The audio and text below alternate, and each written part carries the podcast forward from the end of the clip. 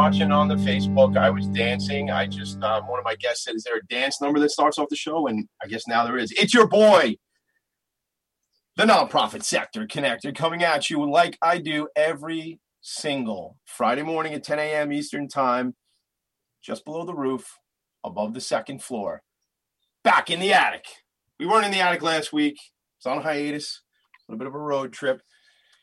I missed the attic. The attic missed me, and we're glad to be back together. Today is the 20th episode of a show I call Philanthropy in Focus. Focus is spelled P-H-O-C-U-S because I thought alliteration was my favorite grammatical tool, but a couple weeks ago I realized it's the only one I actually know. So I like alliteration, and I grew up in the late 80s, 90s. I was born in 1978. And we used to say the word fat, P-H-A-T. So philanthropy starts with P-H. Focus now does. In my world, it starts. So stay focused. Stay focused and join me in the attic every Friday morning. Look, if you've been checking in the past, or if you know me in kind of the real life, the outside the attic life, you know I'm passionate about this nonprofit sector. I believe that this sector is overlooked, underfunded, as a lot of us in the sector know, and unrecognized for the incredible work that the sector does and the frontline people in the sector are doing each and every second of every minute of every hour of every day, month, year, the whole deal, because I don't know who does this work if it's not the leaders of nonprofit organizations and their teams. So my answer to that is, let's shine a light on these organizations. Philanthropy in Focus, that's the light we shine. Every morning, every Friday morning that is, I bring on a leader of a nonprofit to tell their story. And today, it's a double feature. I actually have two leaders of a nonprofit organization here. But before we even get into something, got to give a shout out to a couple friends.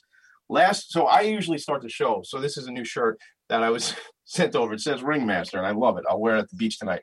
I say, welcome to the show, ladies and gentlemen, boys and girls, children of all ages. And last week I did that when Michael Kramer was on the show from the Corporate Source. And Linda Berman sent me this T-shirt. And it says Ringmaster. So if you can't see it, it's like the big top, and it's a red shirt, and it says Ringmaster. And just in case my head wasn't too big to get out of this attic, now I'm called the Ringmaster. So I love you, Linda Berman. Love you, the Corporate Source. Michael Kramer, thanks for being on the show last week. This week, let's move forward. This week, this is going to sound arrogant, but it's kind of cool being Tommy D. And it's kind of cool being Tommy D because you get to meet great people. And the nonprofit sector connector, right? That's what it's all about. It's about connecting for me. It's about the relationships. So one of the cool things is I get to meet great people, great leaders of these organizations. And these are friends of mine, for the most part, the folks who come on the show are friends. These are people I know, I have no reservations or hesitations about how much fun we're going to have in the next 50 some odd minutes. So let's just jump right in. First of all, Amy Zaslansky and Eileen Minogue from the Book Fairies are here. Ladies, just come off mute and say hello. I'd like to say, before you say anything, I say this every week, and I used to say this before there was a show. Welcome to the show. Welcome to the attic. Thanks, Tommy. Thanks for having us. To be here. It's exciting to have you both here. We've never had two guests on the same program, and this is certainly a trend we're going to start. So thrilled to have you here. Thrilled to have this conversation. I'm going to do a little bit of background first before we even dive in. But what I want to tell, we've had conversations, the three of us. But as my fans, wow, that's aggressive. As my listeners know, what we try to do here is tell the story of the organization, but really start with learning about the leaders, learning about their connection to the space. So I'm going to read a little bit of Eileen's background, a little bit of Amy's background, and then really I think there's nobody better to tell the story than the two people that are here in the room with me. So Eileen Minogue is the executive director of the Book Fairies. She's a professional leader with experience in all aspects of business management, program administration, fund development, and volunteer engagement. And what many of us know who know Eileen in sort of the real world, not just the virtual world, is she's one of the co-founders and past executive director of Patient Airlift Services, PALS, which is a growing Long Island organization that's done incredible work, and they've done work nationwide and international. We'll probably dive into a bit of that too. In my research, I know that Eileen's very involved in the Massapequa community, the Massapequa Community Fund. We'll probably talk a bit about that. But I always find that my people that come on this show, there's philanthropy somewhere ingrained in who they are and what they do, and it's a lot about the heart. I'm touching my heart right now. I try to let people know who are not watching us on Facebook what the visuals are as well. So let's move to Amy. Amy Zaslansky is the founder of the Book Fairies. Okay, so we have the founder, past executive director, and the executive director today, which is super exciting. Since the organization's inception in 2012, they've donated, I think the numbers are 2.7, I think when we talked yesterday or the day before, 2.8 million books. Where are these books going? To underserved schools, nonprofit organizations, hospitals, homeless shelters, soup kitchens, and correctional facilities. We're going to talk today about what is the cyclical challenge of illiteracy and poverty, and how are these things kind of interwoven, and we're really going to get into that today. So let's just start with, I want to start with Eileen. Tell me how you got drawn to nonprofit, and then after that I want Amy to do the same, and let's just have this story about what happened, what was the catalyst that Amy, you said, I need to create this thing called the Book Fair. So Eileen, tell us a bit of the background for you personally, and then we'll shift over to Amy, please. Thank you for having us. Thank you for the opportunity. I am an accidental nonprofit executive director. I think Amy will say the same thing. I started really when I was not working. I left the corporate world and I was working, taking care of my kids.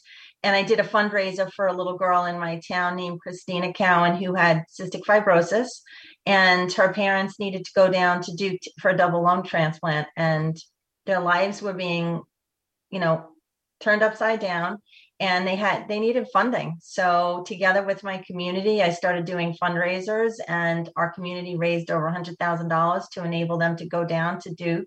They lived there. She got her double lung transplant. It was amazing. She came back. She was off oxygen. She did very well. Unfortunately, it wasn't the outcome that we wanted. She did pass a few years later, but that was really the start of it. And it just snowballed into a lot of other things that people asked me to do. And here I am today. I love that. Real quick, before we hear from Amy, just tell me about PALS. How did that happen quick? Was that related to that other situation? Well, clearly, knowing the need for transportation when you need access to medical treatment outside of where you normally live, a flight that actually the dad of Christina had just come back on a Sunday night to work the next day, and the lungs came in. So we wound up paying for a flight from Farmingdale down to Duke so he could be there in time before she went in, because you didn't know what the outcome was going to be. So that was how I knew that the aviation transportation was needed. But I was actually working on the Massapequa Community Fund, and I worked for a similar organization, and some things happened, and myself and one of the other board members from the other organization said, we need to have a transparent organization that's doing the right thing with the money and just make sure that we're true to the mission. And that was how, I was in my basement and working, the only employee to start with, and very much like Amy, grew it to be a fairly successful organization. So listen up, folks. You could be in your basement, or in my case, the opposite. You could be in the attic, right? And you can see a problem, uncover an opportunity, and create something that makes long-lasting impact. And that's what I want. So if you're a nonprofit leader, if you just have an inkling of an idea, right? You've heard this before. When you look around the room, look around any room. I'm looking around the attic. Everything I look at started as a figment, an idea, a seed in someone's mind. And I think nonprofit leaders have that same incredible ability where they see something and they say, I got to address this. I got to fix this problem, or I got to make an effort at it. So Amy, same thing. What was it? Let's talk about did you have a background in philanthropy, or was this like, I see this problem and I need to create the Book Fairs? Let's talk about how that all happened. I came about it actually in an opposite direction, because I started out as an occupational therapist and did that for a number of years. I moved on from there and had a small online business. And so I really always say that running the Book Fairies is my third life, my third career. And it was accidental in that way too. And I think between Tommy, Eileen, and me, we've probably hit every room in the house, because whereas Eileen was in the basement and you're in the attic, I started in the garage. So that's really, things came together more from the fact that I was raised in a very philanthropic environment. where my father was a teacher, but he had his hands in every aspect, whether it was a shoe drive, a canned food drive, cleaning up trash along a street. And so I think without realizing it, he just set such a firm example that one person can make a difference. And one thing that he has always said is that you have to support your community first before you move outside the community. And that's really how the Book Fairies has come together. And it has stayed community-based and community-driven, where, as you can see, I have a bookcase behind me. I was going to comment on it because I know you're an avid reader and I see all those books behind you. So if you're not checking in on Facebook, you're not watching the video, Amy has a beautiful bookshelf behind her. So tell us about that. So, you know, I was raised in a library and I would just go to the library, pick out tons of books. I'm the kid that had the nose in the book the whole time and just loved disappearing into those different worlds. And what I came to realize after having three kids, and reading and literacy was always such a prominent aspect within our family, is that people have books on their bookshelf that they no longer need. So that was really where everything started. Where though? What was the epiphany? Like what happened where you said, wait a minute, or was it the kids are getting older and you had to move some of the books out? Is that part of it? You know, it really came down to I was looking around for a philanthropic venture, and I came across a website where teachers in Hempstead were trying to raise money to buy books to send home with their kids over the summertime. I have so many books in my house. My neighborhood has so many books. And so we did a real quick book drive in the Bellmore community. And in 1 week, we were able to collect over 3,000 books. In a week? In a week. So the books kept coming in. We didn't even know there was a thing here. And then a week later, we have 3,000 books, right? Like that's what happens. They haven't stopped. And so it was really just this one simple idea of, wow, we have a community that has too many books, too many resources. And then we have a community right down the street who's in need of those. So who is going to be that one crazy person that steps in the middle of it and just really facilitates the transport of the books from one area to the next area? I think I have a guess who that one crazy person is going to be, but please go on. And you know, it was a one-off. It was a one-time book drive that I did. I was in the process of looking for a job, and the more that I received feedback from the people receiving the books, the people donating the books, I really ruminated on the whole idea of this basic concept of creating some type of organization that is just channeling books across. And then it moved from my garage. Fortunately, it moved from my garage into a warehouse, and over 2 million books, just close to 3 million books later, hitting 9 years, we've really changed the face of illiteracy on Long Island and New York City. So Eileen Minogue and Amy Zaslansky are in the attic with your boy, Tommy D. The Book Fairies has given away approaching 3 million books. It started with a 1 week book drive and they picked up 3,000 books, but somebody had to be the mechanism. Somebody had to be the bridge to get the books that are in good use or can be reused and get them in the hands that needed them. I am cranky about some things all the time. You know, I'm not going to stamp my feet like I do sometimes, but here's what I'm going to tell you. I live here on Long Island, and we live in a district where my children have classroom libraries. And I learned from Amy years ago when we first met that there are schools that don't have libraries. So listen to that again. My children have libraries in their classroom. Some schools in the entire school do not have libraries. Listen, there's this connection between poverty and illiteracy and poverty. We're going to talk more about that. We're going to a 2-minute break, but we will be right back here in the attic with Amy and Eileen from the Book Fairies. Come back and visit with us. See you soon. You're listening to Talk Radio NYC at www.talkradio.nyc. Now broadcasting 24 hours a day.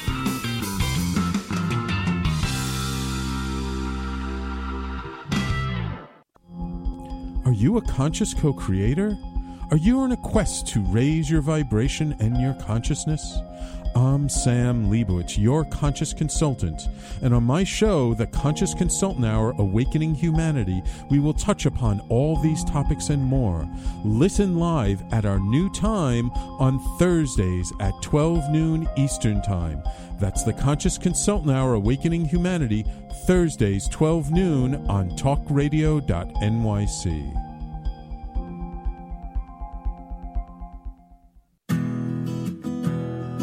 Are you interested in having a better relationship with yourself, others, and God? Greetings.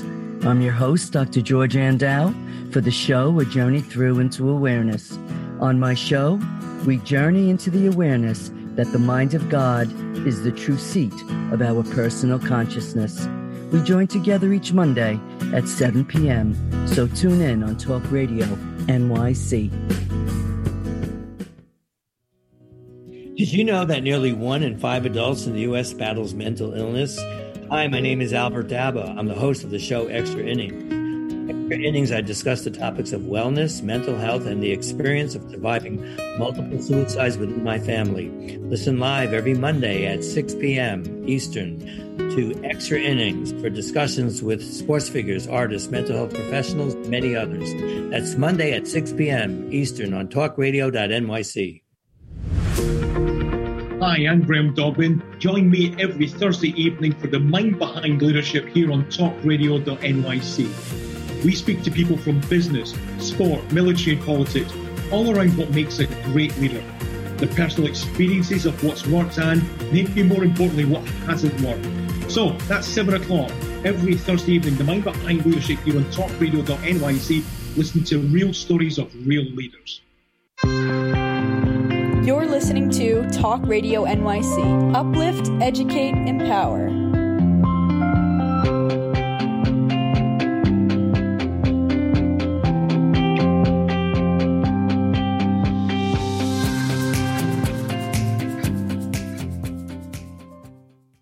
Nonprofits need connections to move in good directions. So cut through all the static. Join Tommy in his attic. I don't know if that's a request, a command, a statement, but do that. Cut through the static, man. Join me in the attic, man. It's your boy Tommy D, the nonprofit sector connector. Philanthropy in Focus. Stay focused, people. Stay focused on how you can make an impact. Stay focused on how you can add value. So Amy and Eileen are here from the Book Fairies, and we're talking about the impact that this organization has made. So Amy, 3,000 books to approaching 3 million books that have changed hands. Now, I've experienced this. I've been in the warehouse, ladies and gentlemen. I put a picture on the social media stuff yesterday of I got the red apron on. In fact, I think I need my own apron, but we'll talk about that maybe after the show. I'm not asking you to give it to me. I'll buy the apron, but I think it'd be cool to have my own Tommy D apron. So I've worked in the warehouse. I've helped a bit. I've seen the teachers come from around Long Island, around the city, out of the Bronx, out of Queens, with suitcases to take. And the one thing that always struck me is there's no limit on how many books people can take, right? There's never been a limit. You guys just come off mute when you're ready too, but there's never been a limit. If somebody wants to leave with cases and cases of books, there, I guess you guys are secure enough to know that there's more books coming in the front door as these books go out the back door. Is that right? Yeah, absolutely. There are so many books out there, and it's really just up to the Book Fairies to help harness all the books that are sitting unused on people's bookshelves. Incoming books, we have anywhere from 250 to 400 boxes of books that come in a week to be sorted, a week. And the flow hasn't stopped since our doors opened in our book bank in Freeport. So we give out roughly 50,000 books a month. We are about 500,000 books a year. And that's even within the COVID time, which definitely stymied our distribution for a number of months. But by the summer, we were able to regroup and start spreading the gift of books again. So talk to me if you could, Amy, because, you know, this started out as Hempstead School was looking for books to raise money to buy books, whatever the case was, as you said there. And then What did you start to uncover as you really peel back the onion? And aside from the need, but just what would be the impact of what's the impact of not having the books versus the impact of actually having the books? So I got cranky right before the break and I said, my kids have, books in their classrooms and others don't have books in their schools. What is the impact? What does that look like if you take that 6, 7, 8-year-old child who doesn't have access to reading and you extrapolate that or pull that out over 20 years? How does that impact somebody if you could? It's really interesting because when I started, as I explained before, I love a good book because I fall into it and you lose yourself in the story, which is, I think, what a lot of people really think about with books. And it wasn't until I really started doing research on literacy where I realized just how scary the numbers are. In fact, Tommy, you're not going to believe this. This number was so, to me, off base that I actually had to call the New York State Education Office to make sure that the stat I was reading was correct. 70% of kids in New York are not reading at grade level. They're not reading at grade level. And so much of this, like you said, it is this cycle of poverty and these schools that are underfunded, under-resourced. 50% of the schools that we serve don't have libraries. And the kids just don't have access to books, whether it's in their school, whether it's at their houses. A lot of people are living in neighborhoods where it may be unsafe for them to use the library, depending on which neighborhood that library is located in. And so what you're seeing is this systemic poverty that's really stemming from illiteracy. And everything begins with the ability to be able to read. So even taking it to the basic level, if you can't read, you can't order off of a menu. You can't fill out a job application. You can't just move through the different educational levels to graduate high school, to graduate college, to become a productive member of society. And that's where we really saw how the book fairies were so impactful, because we were providing these resources that kids desperately needed to learn how to read, to practice their reading skills so they could break that cycle of poverty. So what we try to highlight on this show, everybody, is yes, the organizations that are solving the problems, but did you guys realize that 70%, give me this 70%? Tell me that statistic again. Yeah, so 70% of kids in New York are reading below grade level. Yeah. And across America, it's 54% can't read above a 6th grade level. So adults, 54% of adults can't read above a 6th. Right. They can. Yeah. They're reading below a 6th grade level. So it's not just a New York State issue. It's really a United States issue. And what that means is that it ends up costing the U.S. over $2.2 trillion of our economy is lost to healthcare costs, where people are sent, people can't read the instructions from their doctor, so they end up going back to the hospital. Workman's comp and work accidents because they can't read the instructions for how to operate machinery effectively.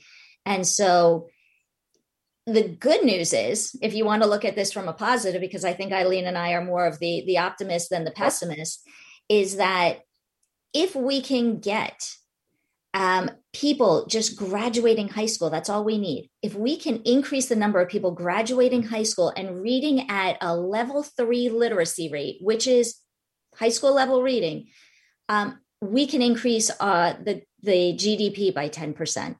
We can add that $2 trillion back into the economy. So this is not necessarily just, oh, these people can't read, that's so sad. It's, wow, these people can't read are impacting everybody in America. And together we really can fix this problem and create a more sustainable society. So look, not to kind of put you guys on the spot now though, but to say that that's first of all, it's an incredible impact that we can make by kind of turning this in a different direction. Where does government fall into this in your experience? Is there, whether it be on the state level or even if it's, you know, in Washington, have you as an organization, look, you're doing incredible work, so I'm not putting more on your back, but I'm curious, like from a legislative perspective, because you just said there's real dollars and cents in this, if it's adjusted and fixed appropriately, have you done anything with legislators or approached Albany or DC or any of that? Go ahead. I was just going to say, well, we're a small organization. We've small but mighty. We've accomplished amazing stuff since from Amy's garage to almost 3 million books. It's crazy. But I'm the only full-time employee. Amy has generously donated her time from we're almost 10 years. Next year is our 10th year anniversary. For 10 years, she's been fighting this one book at a time. We don't have the bandwidth to go and do any kind of advocating. We're literally, our mission is books in and books out, but there are a number of organizations out there that are fighting this. But when you talk about the inequities that are out there and people are talking about, we need to level the playing field. And clearly literacy is not just the books. We know that, but without the books, there's the problem, because if you don't have the tool, you can't learn to read. So we can't fix all the problems of the world, but what we can do is we can start one book at a time.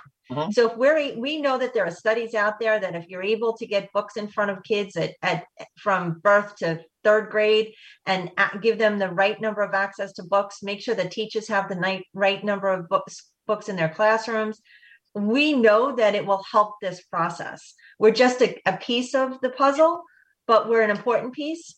Books aren't going anywhere. They shouldn't be going anywhere. Little kids should not be on tablets 24 hours a day. They should be having books in their hands. They should be learning how to read with a book in their hand. There are so many studies about that as well. But I can't say this enough.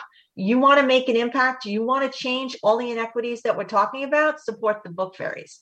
Because if we can get the books in the hands of the kids, then we can make a change one book at a time, one child at a time. And guess what? If they're not reading by third grade level, they're three times more likely to end up in jail, on welfare, or worse. We're all paying for that in the end run, but most importantly, those children who deserve it are paying for it today. So we need to take action, and we need to get the books in the hands of these children. So I have 1,500 questions, but let's just start with the first one. Support the Book Fairies. Eileen, what does that mean? How does somebody support the Book Fairies? Our first and foremost need is funding, because we need to have, I just said to you, I'm the only full-time employee. We have 3 part-time employees, where I say all the time, we're like 5 men short on a 9-man field. So if we had the right people in the right seats, that would be one thing. So funding would enable us to do that. Our warehouse is generously donated by Amy's family, but we're overflowing with books, so we can't we have tons of books that want to come in. We actually have a waiting list. We have a waiting list today of educators that want books that they can get them in the hands of their students. We can't get them to them because we don't have a warehouse that's big enough. We don't have CDC and COVID have kind of restructured how we flow the books and getting them out. We have our special needs partners who do our transportation. They're outstanding. I want you to hold that thought, because we're going to go to a quick break, but I want to now, when we come back, I want to logistically, I've seen it, but I want to know what actually happens, because people are listening. I've never heard of the Book Fairies. Some people might have never heard of Tommy D. I don't know where you've been. I'm kind of a big deal. I'll tell you all about it. Just call me. He's a big deal. He's a big deal. Listen, they're telling you it's not me. Eileen said it.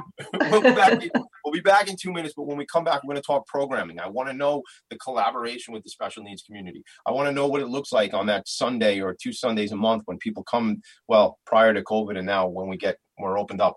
It is your friend, your buddy, your pal. Apparently, I'll show you the shirt again. I'll show you. Thanks, Linda Berman.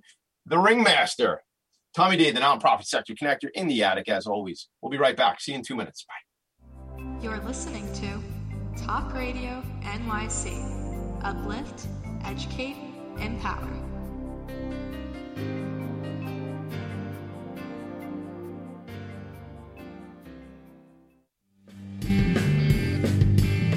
Hey, everybody. It's Tommy D, the nonprofit sector connector, coming at you from my attic. Each week here on TalkRadio.nyc, I host the program Philanthropy in Focus. Nonprofits impact us each and every day, and it's my focus to help them amplify their message and tell their story. Listen each week at 10 a.m. Eastern Standard Time until 11 a.m. Eastern Standard Time right here on TalkRadio.nyc. Are you a business owner? Do you want to be a business owner? Do you work with business owners? Hi, I'm Stephen Fry, your small and medium-sized business or SMB guy, and I'm the host of the new show, Always Friday. While I love to have fun on my show, we take those Friday feelings of freedom and clarity to discuss popular topics on the minds of SMBs today. Please join me and my various special guests on Friday at 11 a.m. on talkradio.nyc.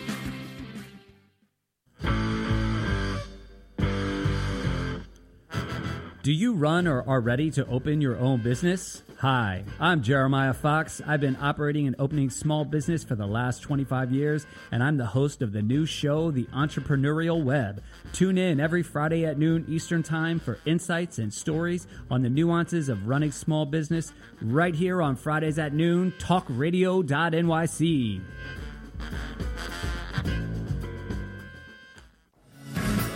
Hi, I am Joseph Franklin McElroy, host of the new podcast, Wise Content Creates Wealth. It airs on talkradio.nyc every Friday afternoon from 1 p.m. to 2. They say content is king. Well, wise content rules the world. Every episode features tools and tips for content marketing and business people telling the wise content stories of that success. Tune in every Friday from 1 p.m. to 2 on talkradio.nyc. You're listening to Talk Radio NYC at www.talkradio.nyc. Now broadcasting 24 hours a day.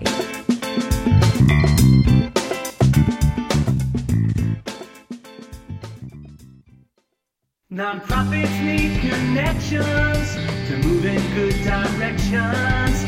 So cut through all the static. Join Tommy in his attic.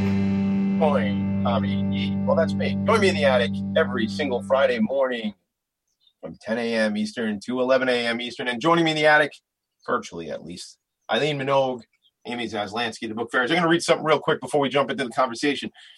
The Book Fairies was founded by Amy Zaslansky, a busy mom who wanted to share her love of books as well as her overflowing home library with less fortunate children. She discovered that it was difficult to place her used books with the children who would benefit most. Fueled by her desire to make a difference in her community, she created the Book Fairies, which is a Long Island. That's my hometown, baby. Long Island-based nonprofit organization that accepts donations of new and gently used books and connects them with libraries, schools, and organizations throughout the metropolitan New York area who do not have funds to foster the love of reading for children. It's not only fostering the love of reading, though, gang, right? It's about game-changing stuff when we increase literacy. Okay, Amy just shared with us that we need to, just by increasing people and getting them to a high school level and graduating from high school is a game changer. The birds are chirping. It's springtime. I have to let you know, I have to call it out because I hear the birds chirping outside my window. I really am in an attic. It's not a joke. All right, sounds good. It sounds like spring, doesn't it? Yes, it does. Hello, birdie. It's been a long winter. Oh, my God. Yeah, like it's lasted for like a year and a half, it feels like this winter. Yes. So I'm looking at programs. I'm looking on the website, children's programs, community programs. I know a bit about the Global Literacy Program, where some books actually leave the States, and then the Special Needs Partnership.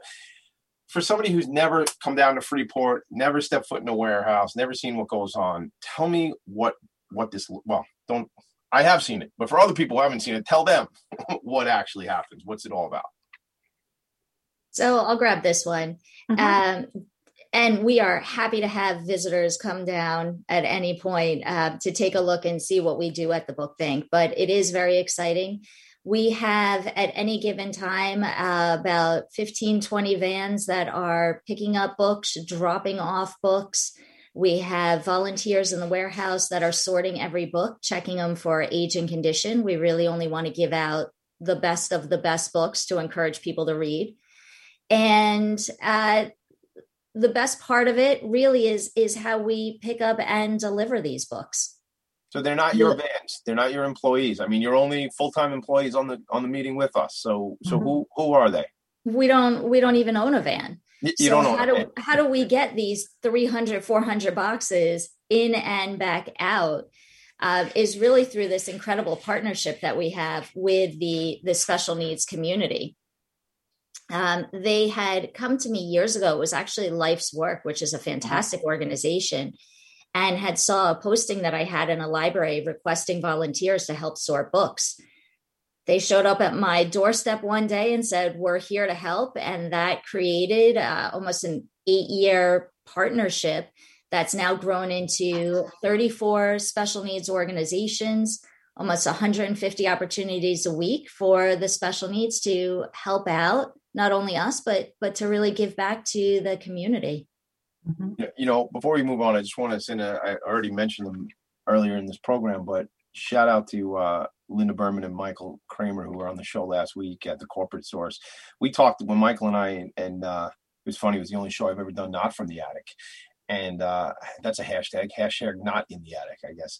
But Michael and I were chatting, and there's so much community that comes when we have a job. And I don't necessarily mean in the Corporate Source, it's about a paid job. But in your case, this volunteer type work and these alliances that you have with these organizations, it gives us meaning. It gives us worth when we have something we're doing. And you know, this isn't a namby-pamby thing. Like, by the fact that these individuals are spending their days making an impact for other people, that has so much value in it. So yeah, it's great for the book fairies and it's great to move the books around, but wow, what is the net? Like, what is the impact, the ripple effect of, you said 34 different organizations that are involved?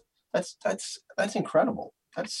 I'm not going to ask you to name them all because that would take too long. I'm sorry, Eileen, go ahead. Please. I was just going to say, we love the Corporate Source and we love Linda Berman. She's a huge supporter of ours. But what Amy has created, which I always give her credit because she's she thinks outside the box. Clearly, we've done a lot with a little, you know, mostly volunteers.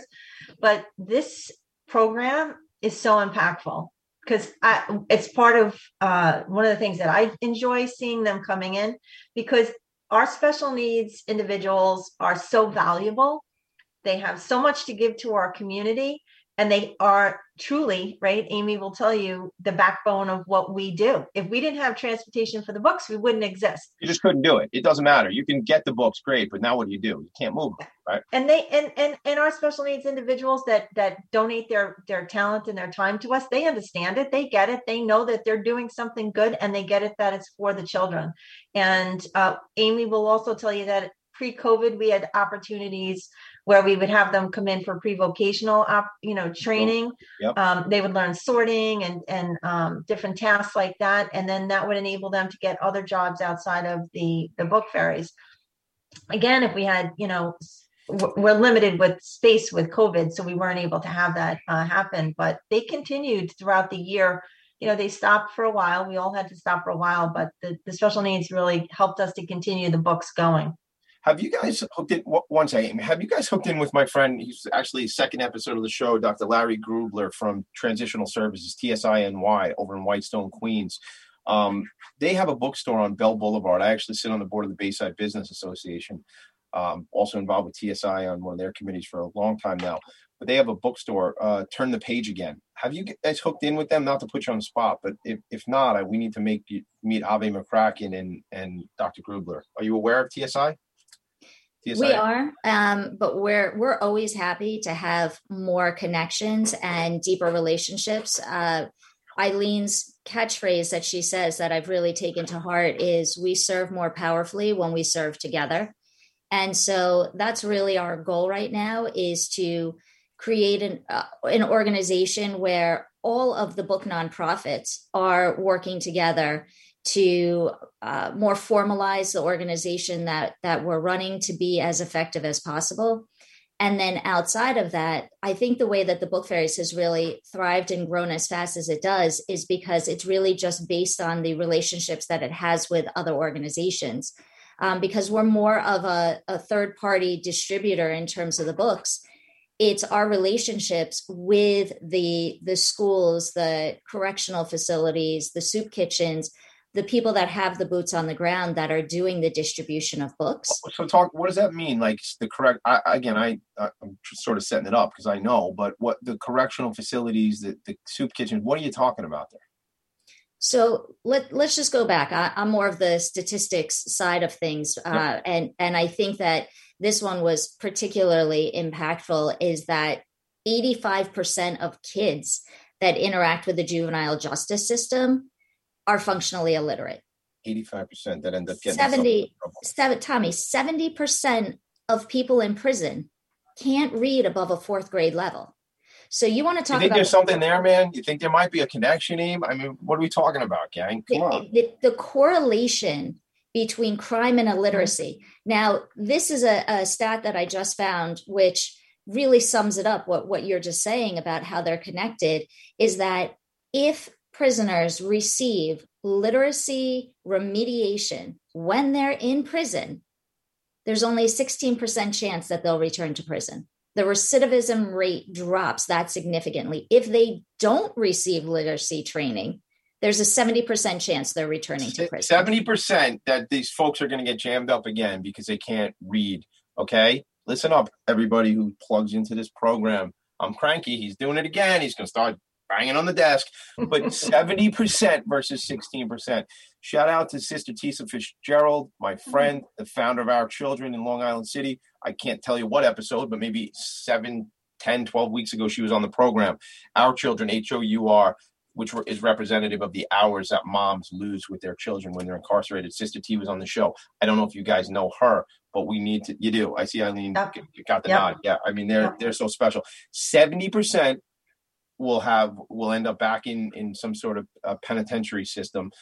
Or if they're not literate, if they haven't received literacy training, 16%. Okay, huge delta. I mean, Amy, that's the impact. That's what you guys are doing. And so that's why with our programs, we have a specific program through a partnership with the New York Public Library, where we collect specific books for our correctional facilities to engage people to want to read, to provide high interest books. That's the biggest part of the Book Fairies, is that it's not just about giving a book. It has to be a high interest, engaging book that will make people want to put down their phone. It's got to be relevant, right? It's got to be relevant. Sorry to cut you off, but it's got to be something I personally am interested in, or this individual is interested in, right? It, you know, just because I can bring the old Collier's encyclopedias that my mom has in her attic, that's not going to do it, right? It's got to be something that's relevant to somebody that is, you know, whether it be societally in their community or just germane to what their interests are. How do you figure that out? How do you figure out what, like, do you get a shopping list from the jails and the prisons, and how do you know what you're looking for? Yeah, in this case, we do. It's very specific as to what they're looking for and the type of book that they are able to receive. So it is a specialty in terms of, with our volunteers, to know exactly what kind of books, not only for the correctional facilities, but for any of the other organizations that we partner with. We really need to tailor the books to fit the organization's needs. So much here. This wasn't just, let's hook up the Hempstead School District or the school that needed 3,000 books. Look, when you peel back this onion, there is, first, that there's so much society effect of what you're doing, but it's also very specific in the need. Thank you both for being in the attic. We're not done yet. I'm just saying thank you because I don't think I said thank you enough yet. Thank you for being here. We're coming back right after this. When we come back, I want to hear about the readathon quickly. I want to hear about how people can engage with the Book Fairies and how they can support the Book Fairies. So we will be back, gang, in 2 minutes with Amy and Eileen from the Book Fairies. We'll be right back. Thank you. You're listening to Talk Radio NYC. Uplift, educate, empower.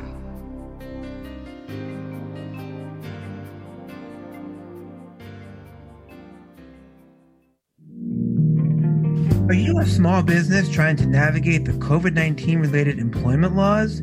Hello, I'm Eric Sauver, employment law business law attorney and host of the new radio show, Employment Law Today. On my show, we'll have guests to discuss the common employment law challenges business owners are facing during these trying times. Tune in on Tuesday evenings from 5 p.m. to 6 p.m. Eastern Time on TalkRadio.nyc.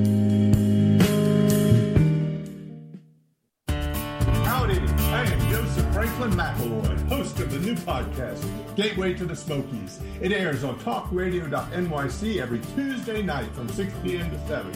Every episode is dedicated to memorable experiences in the Great Smoky Mountains National Park and surrounding areas. This show features experts and locals who will expound upon the richness of culture, history, and adventure that awaits you in the Smokies. Tune in every Tuesday from 6 p.m. to 7 on TalkRadio.nyc.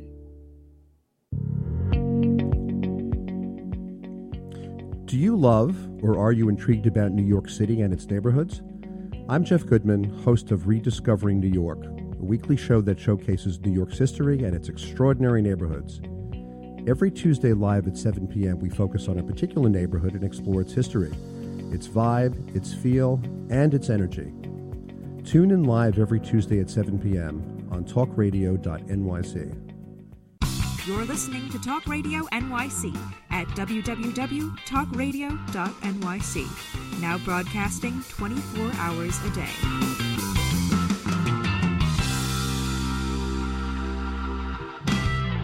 Nonprofits need connections to move in good directions.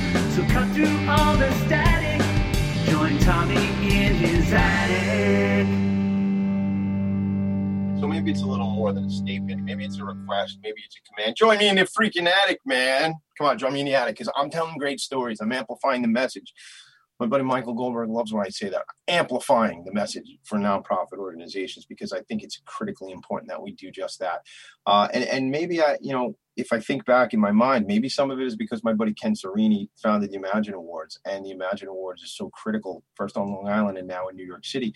Didn't you guys win the fan favorite Imagine Award this year? Eileen, Amy, isn't that right? I didn't even know I was going to do that. Halfway through the sentence, I realized I was going to just spin that. You guys won. We did. We won the fan favorite, which was meant the world to us, because that means that people were voting for us, and we pulled that out. We would be remiss if we didn't thank Ken Serino and the Serino team, because when we talk about funding, there's a number of different revenue streams that come in. What Serino and Associates has done is they've wrapped their arms around us and our mission, and they've decided to adopt us as a charity of choice for to present to their customers. So for every billable hour that they do, they put a book in a kid's hands. So how impactful is that to, when you're looking for an accountant or an organization, I like people who get it and want to give back to the community. And so if I know that a portion of the money that I'm paying you is going to help somebody else, it's a win-win. So shout out to Ken and his team for sure. 100%. Ken is a very good friend of mine, good friend of the show. And I will tell you, it's that commitment to the nonprofit sector, the Imagine Awards, the whole thing. It's that commitment that really makes the biggest impact. And what a great way for a for-profit business to align itself with a nonprofit. I talk a lot about strategic alliances. Let's talk about the readathon. Let's talk about the future of this organization, Eileen, and tell me what you need. Funding. We need funding. Amy, she's a founder. I was a founder. Like, I respect her immensely. We always have this honest conversation about, we did so much in the beginning on the arms of volunteers, and it was amazing. We grew all these programs. We're going up and up and up, but we didn't have the pylons to hold the bridge. You need funding. You need people in seats. You need infrastructure. And that's what we've been working on for the last couple of years, is getting infrastructure, locked and loaded within the organization. But funding is our top priority, so that we can actually keep the books, sustain what we're doing now, and hopefully increase it, so that there is no wait list, that there's just, we're flooding the underserved communities with as many books as they need, that we're filling the void until the government or whoever figures out how to best work this out. Because Amy and I would both be happy to find other things to do if we knew that kids were being taken care of.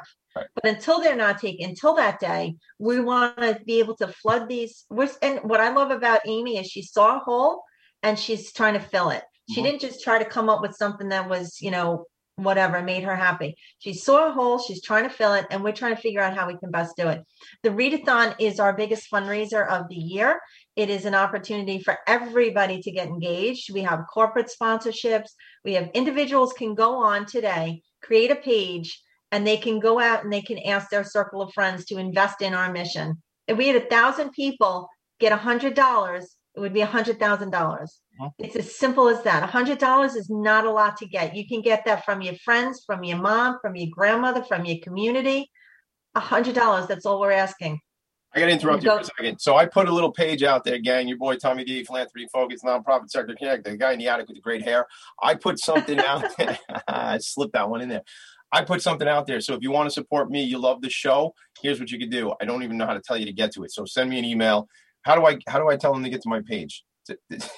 We can put it out on, I'll give you the link and you can put it out on your social media pages. Right. I have a page. I put $50 in there. I'd like you guys to help me out with that. So if this is impactful, if the last 20 episodes of the show have been impactful, please do that. But send me a note, TommyD.nyc on the Instagram. Send me an email, Tommy D at philanthropyandfocus.com, Phocus. But so that's the big fundraiser, the readathon, and that's going through the end of this month, right? Yes. But it's not about money. It's about like read 30 minutes a day. There's more to it. Right? It's like any a-thon, a marathon, walkathon. We're asking people to commit to reading for 30 minutes a day. But while you're committing to reading 30 minutes a day, we want you to also commit to bringing in your circle into our mission, making people aware of what we do. And I can't hammer this home enough because there's so much out there in the news about inequality and all that's going on in our world. And we all know that a lot of it exists. We are a conduit to stopping so much of it. If we educate our children, the cycle of poverty that stems from illiteracy changes. You change the trajectory of these children. It starts with the book, and reading is essential, and it starts with the book. If we can't get these books in these kids' hands, we just went through the gamut of what could happen. Yeah. Let's change the trajectory. Let's get these kids educated and give them the same. A kid in one zip code should have the same access to books as a kid in a higher income area. 100%. That absolutely. We're not talking about the third world here, gang. We're talking about freaking Long Island, okay? Yes. And if you're a Long Islander, in you know how it is. Sorry, Eileen, we're stepping on each other. If you know Long Island, you know, like, it's dense. It's, you have the haves and you have the have nothings, like literally next to each other. And that's not right. It's tragic. We don't have time for me to get cranky and get on the soapbox. But what I'm trying to say is people who are listening have the power to make a difference, and they can support us, create a page, make a donation, get involved.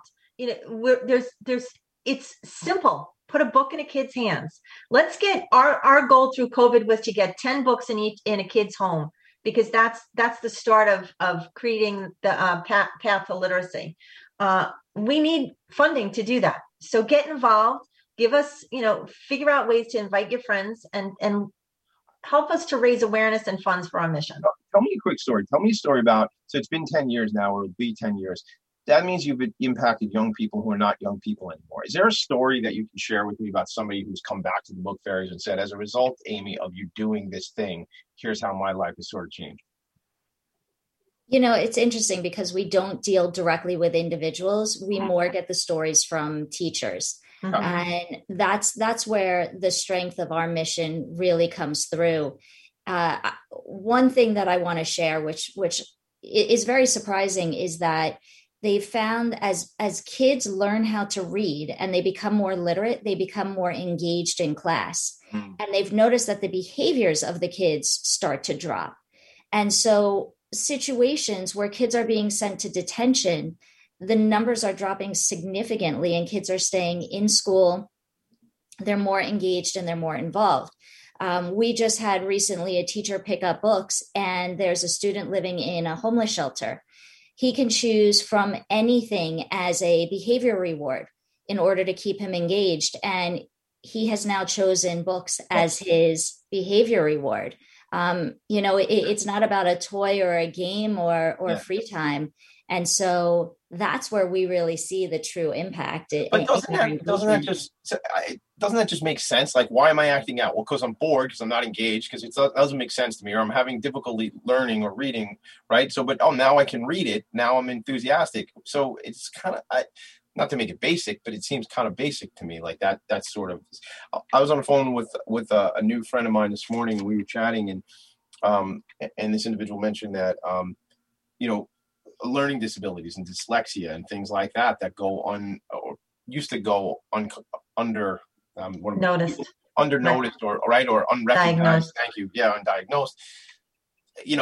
these are the things, like, why do kids act out? You know, sometimes it's just because I'm bored and I'm not into this thing, but other times it's like, because I'm having trouble communicating. It's not working here. So I love what you guys are doing. We're almost at time. So here's what I want you to do for me. How do people get in touch with you to support the Book Fairies? They can go to our website at thebookfairies.org. They can email us at info@thebookfairies.org. They can follow us on Facebook. That's a great way to see what's going on and happening, or Instagram, where the Book Fairies on Facebook, and we're the Book Fairies New York on Instagram. We would love any opportunity to introduce you to our mission and our message, because it's simple. Reading is essential, and it starts with the book.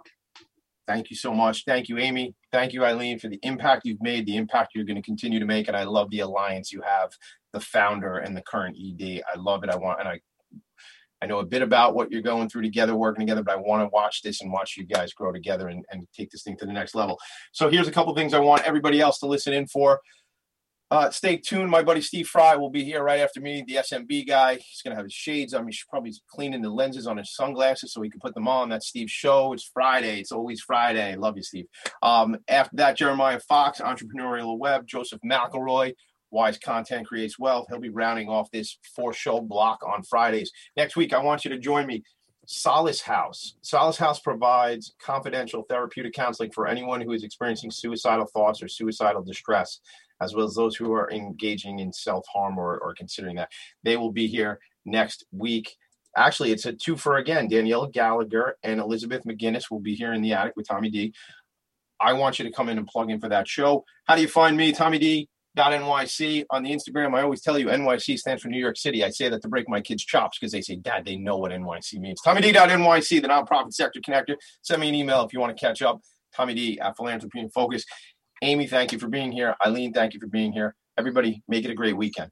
Thanks, Tommy, for having us. Thank you so much. Thank you. Nonprofits need connections to move in good directions. So cut through all the static. Join Tommy in his attic.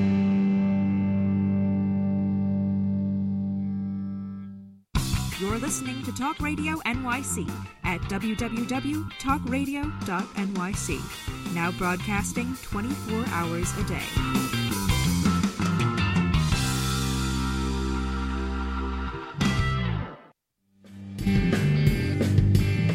Hey everybody, it's Tommy D, the Nonprofit Sector Connector, coming at you from my attic. Each week here on TalkRadio.nyc, I host the program Philanthropy in Focus. Nonprofits impact us each and every day, and it's my focus to help them amplify their message and tell their story. Listen each week at 10 a.m. Eastern Standard Time until 11 a.m. Eastern Standard Time, right here on TalkRadio.nyc. Hi, I'm Graham Dobbin. Join me every Thursday evening for the Mind Behind Leadership here on TalkRadio.nyc. We speak to people from business, sport, military and politics, all around what makes a great leader. The personal experiences of what's worked and, maybe more importantly, what hasn't worked. So, that's 7 o'clock every Thursday evening, the Mind Behind Leadership here on TalkRadio.nyc. Listen to real stories of real leaders. Hi, I am Joseph Franklin McElroy, host of the new podcast, Wise Content Creates Wealth. It airs on talkradio.nyc every Friday afternoon from 1 p.m. to 2. They say content is king. Well, Wise Content rules the world. Every episode features tools and tips for content marketing and business people telling the wise content stories of that success. Tune in every Friday from 1 p.m. to 2 on talkradio.nyc. Hey all you listeners, looking to boost your business? Why not advertise on Talk Radio NYC with very reasonable rates? Interested? Simply send us a message on our website, talkradio.nyc.